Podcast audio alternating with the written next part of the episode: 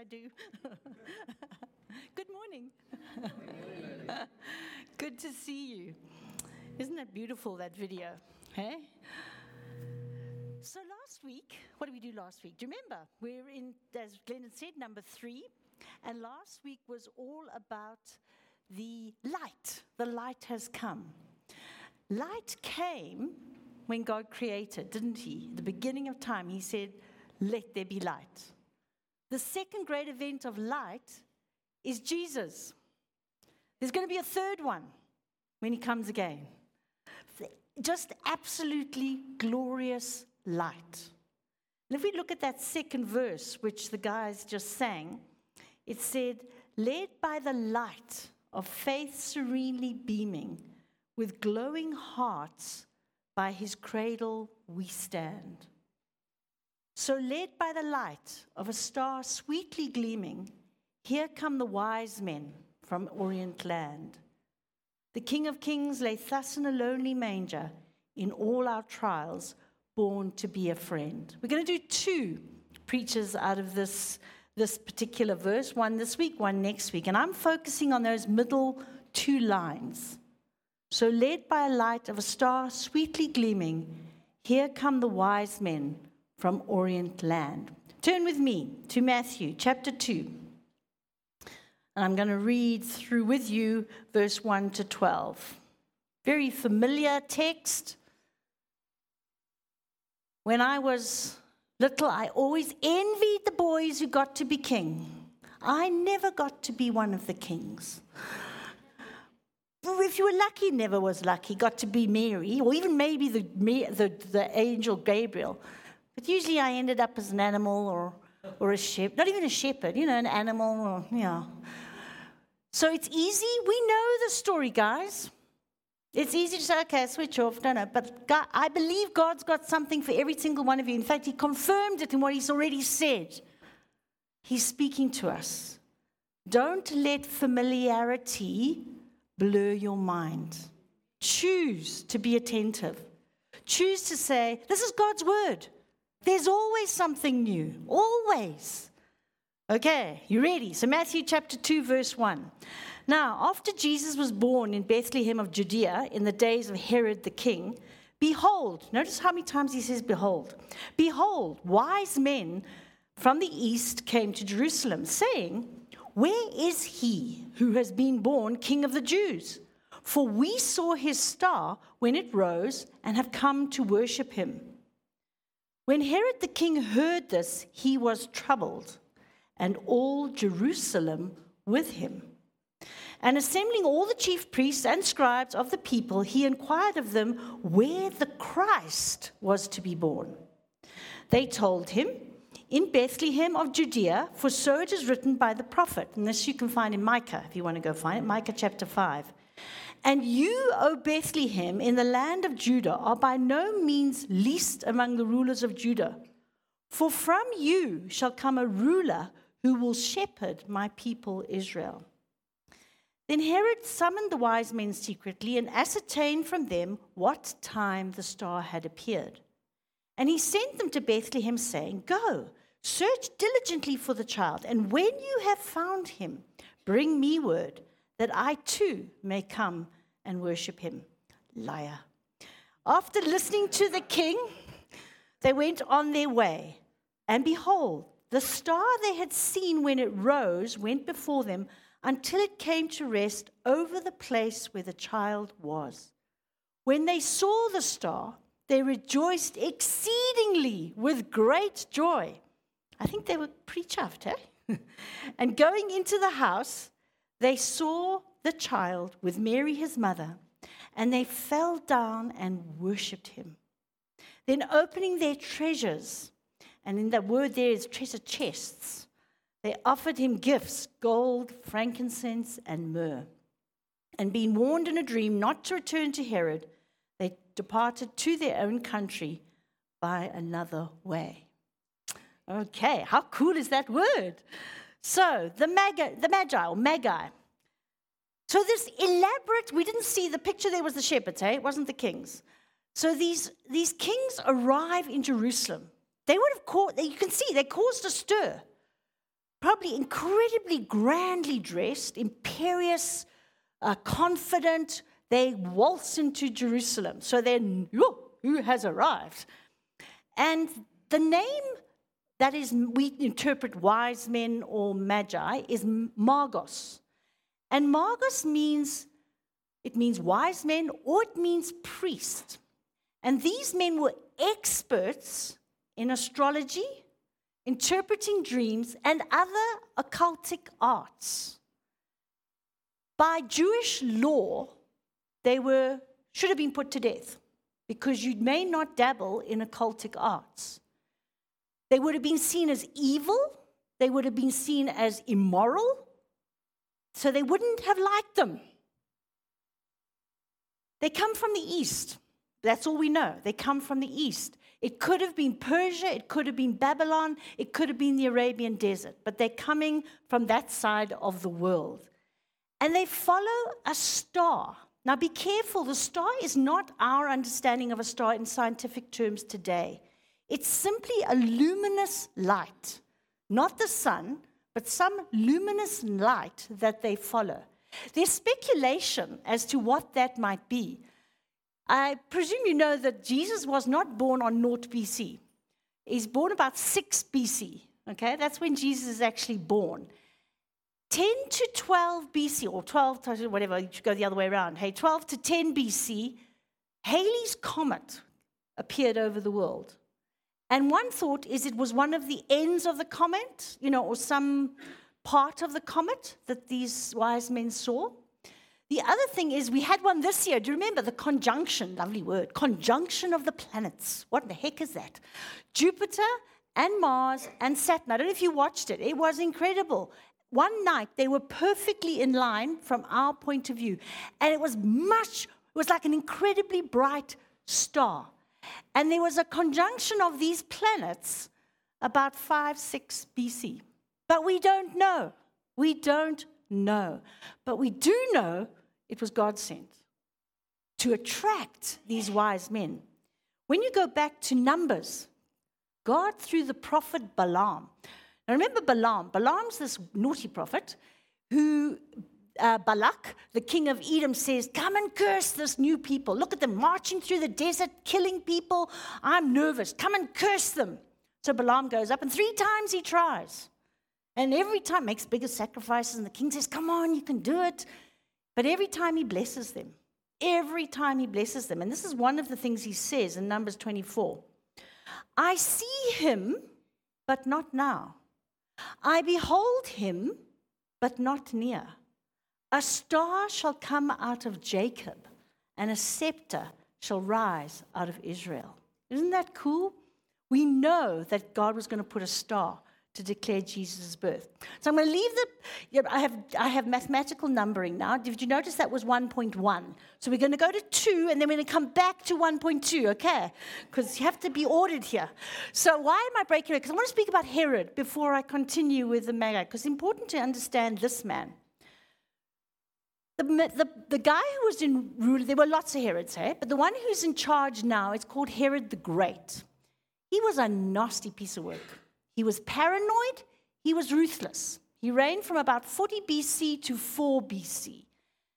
We know he killed, murdered three of his own sons.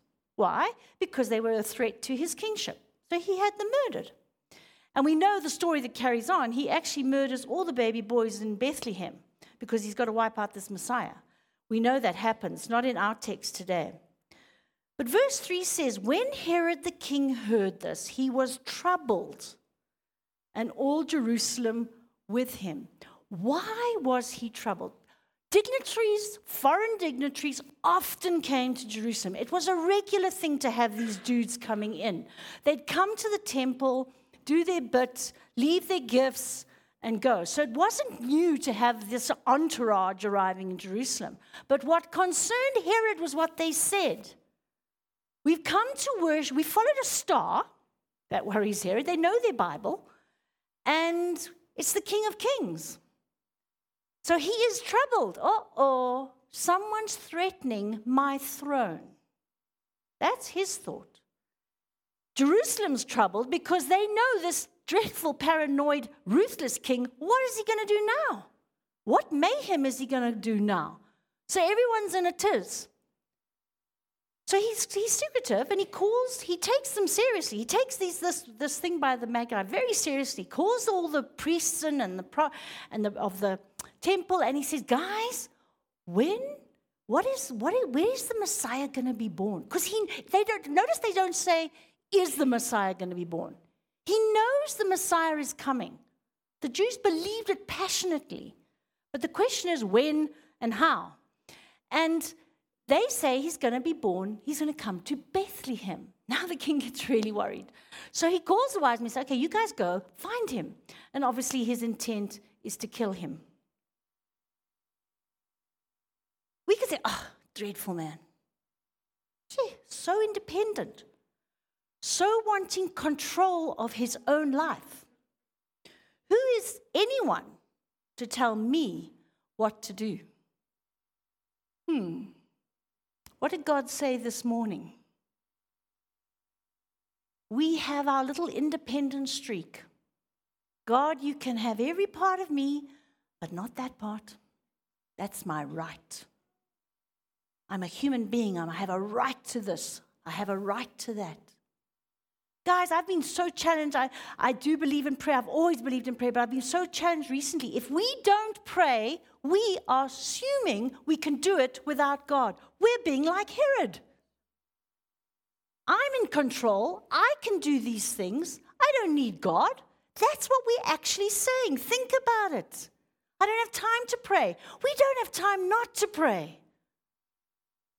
We cannot be independent. It's so easy to slip into that. So easy because we're naturally independent. We're capable people. We can do this.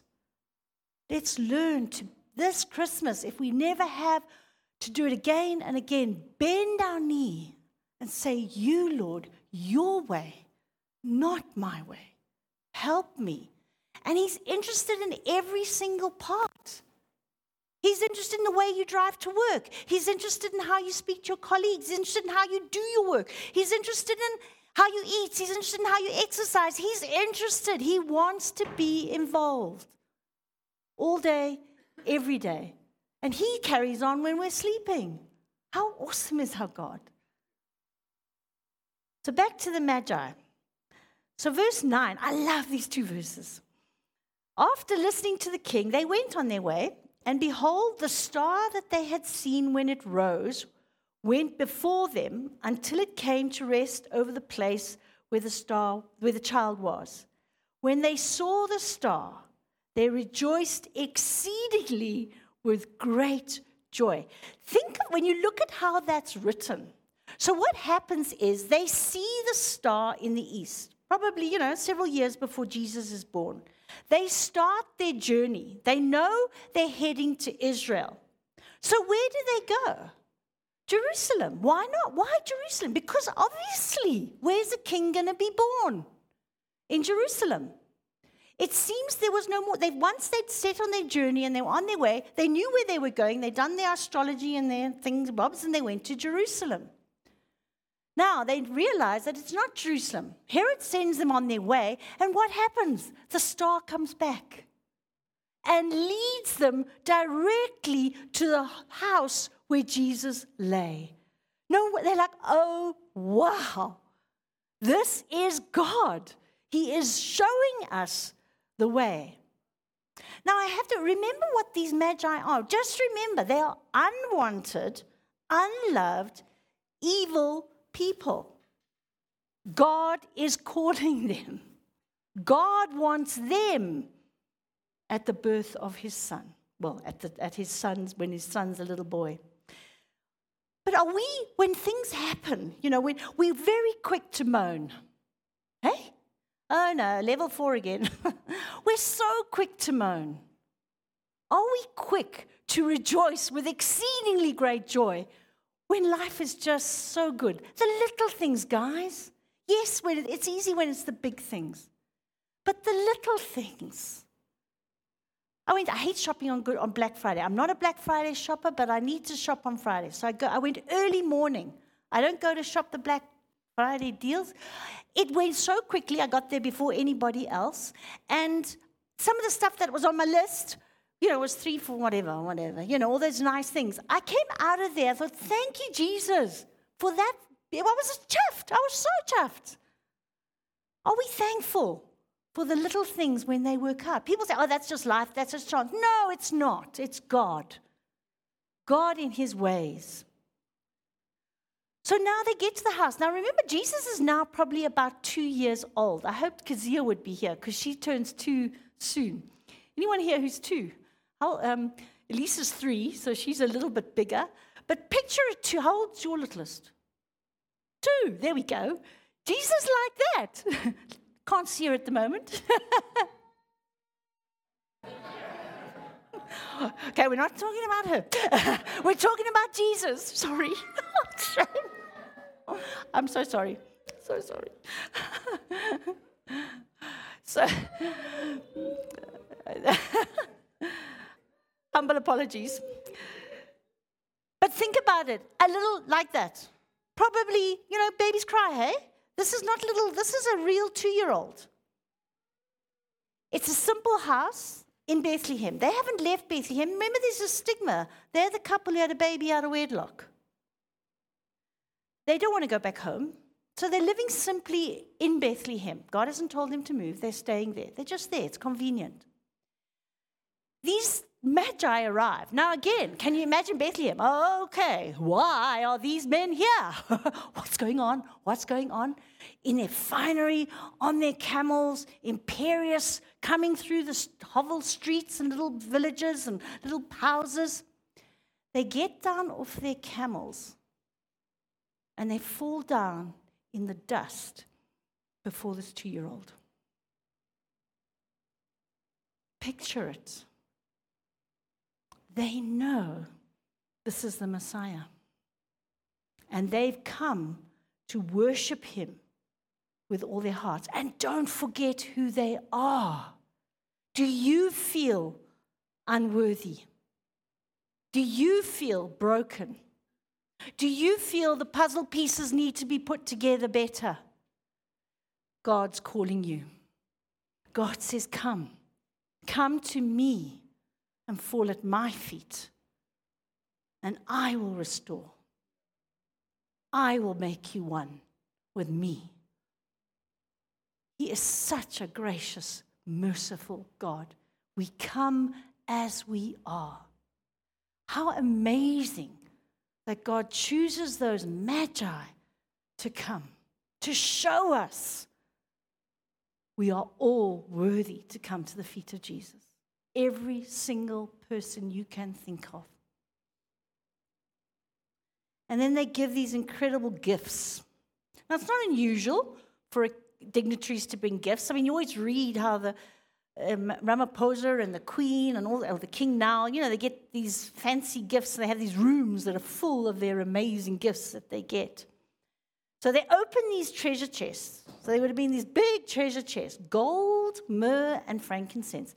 Imagine the spot. I mean, gold. I've never seen gold. Yeah, I mean, I've seen my ring. but can you imagine this chest of gold that's open and glittering?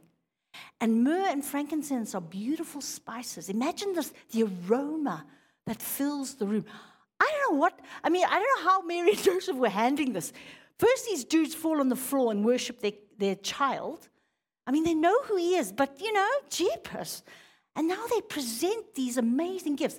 In terms of today's, what, you know, if we evaluated what it was worth then, now, if you know what I mean, it would have been about 53 million rands worth of gifts. 53 million rands worth of gifts presented there and then. Yeah. So gold. I had to Google this. I wonder if anyone knows. What's the most precious metal today?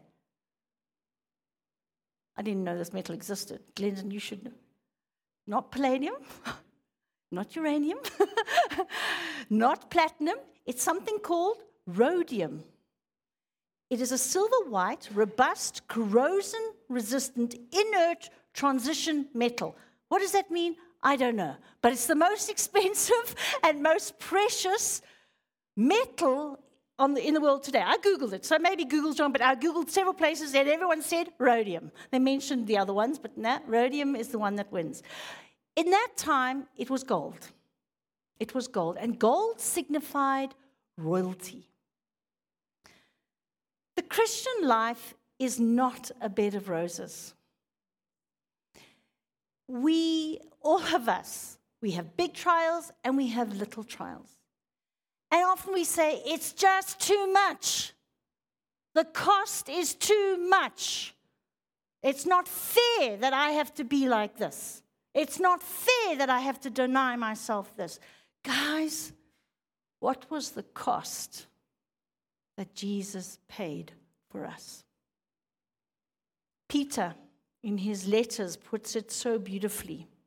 In 1 Peter chapter 1 verse 18 and 19 he says, "Knowing that you were ransomed from the futile ways inherited from your forefathers, not with perishable things such as silver or gold, but with the precious blood of Christ, like that of a lamb without blemish or spot. Or spot.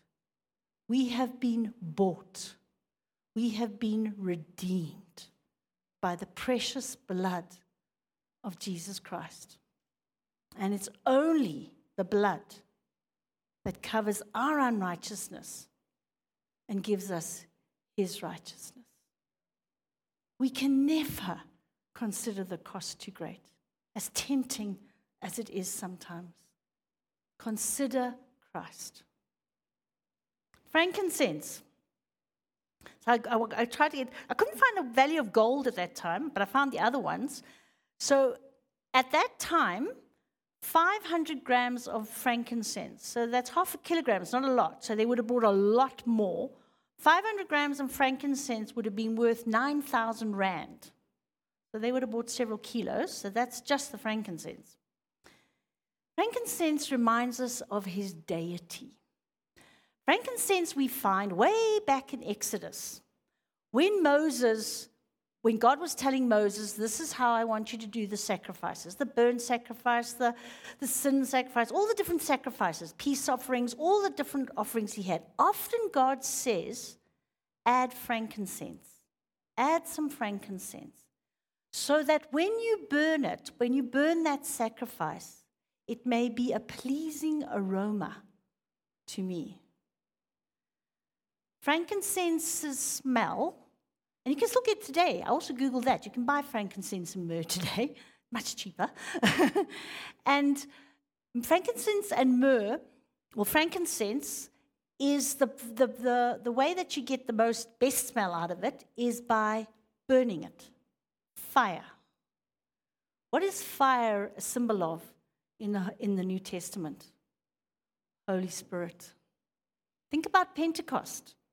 When the Holy Spirit came for the first time to manifest himself in men after Jesus had gone, he came like a wind and with flames of fire. Are you ignited by the Holy Spirit? We, we are a fragrance. Because we're Christian, if, we, if, if you're Christian, you are a fragrance. Either a good fragrance or a bad fragrance, but you, you smell, inverted commas. To, to make that, that fragrance more beautiful, more glorifying of God, more attractive to men, we need to be ignited by the Holy Spirit. And we got to invite him every day because I think that smell gets very dim sometimes. Holy Spirit, ignite me. May my smell, may my aroma glorify you and glorify you in front of people. That's the thing where people say, What is it? What is it that you've got that's different? He's called Jesus. And we can tell people about Jesus. Are you ignited? Do you want to be ignited? And then myrrh. Do you know this is the one, the most expensive one of the three that they took? At that time, wait for it, 500 grams of myrrh, it's light, was 500 grams, half a kilo, was worth 70,000 rand. Very expensive stuff, myrrh. it puts into context the woman who anointed Jesus with perfume. Remember, we know that we, we, Denton preached about that. We, we preached about it recently, where it was about how um, she brought her whole inheritance because myrrh was jolly, jolly, jolly expensive. So myrrh is valuable as a perfume, but it's known for as an anointing spice. Anointing. In Exodus, the special anointing oil that was kept in the not the holy of holies but in the holy place was was made one of the constituents was myrrh it was used to anoint the priests and all those anoint the buildings all the things that they did the anointing with so it's an anointing um, herb and it embalms the dead used to embalm the dead. The best smell from myrrh is when it's crushed. Think about that. They bought this spice, credible value, giving its best smell, used to embalm the dead when it's crushed. He was crushed for our iniquities. Esther, when she was being prepared for the king, had six months of myrrh treatment. And then she had six months of other beautifying and purifying spices and oils. But she had six months of myrrh, all that treatment. Why? To prepare her to come into the presence of the king. What do we need to do to come into the presence of the King of Kings? nothing. Jesus Christ has done it all.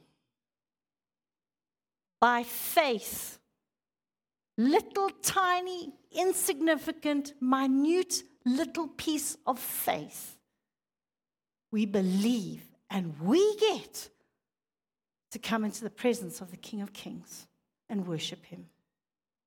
What a privilege. What a privilege. His love. Those gifts were so significant, but his love took him to come as a baby, to die on a cross, so that you and I can come into the presence of the King of Kings. In wrapping up, this is quite a long quote, but it's such a good quote, so I can send it to you if you want it. But it's by C.S. Lewis. And he says, the Christian way is different, harder, and easier. Christ says, Give me all. I don't want so much of your time, so much of your money, and so much of your work. I want you. No half measures are any good. I don't want to cut off a branch here and a branch there. I want to have the whole tree down. Hand over the whole natural self, all the desires which you think innocent, as well as the ones you think wicked, the whole outfit. I will give you a new self instead. I will give you myself. My own will shall become yours. Magnificence. What is the Holy Spirit saying to you? What has He said to you as I've brought these different aspects? Is there an area of your life where you're fiercely independent and you will not let God in there because that's yours? Perhaps today He's saying, Let me have it. I can do a better job.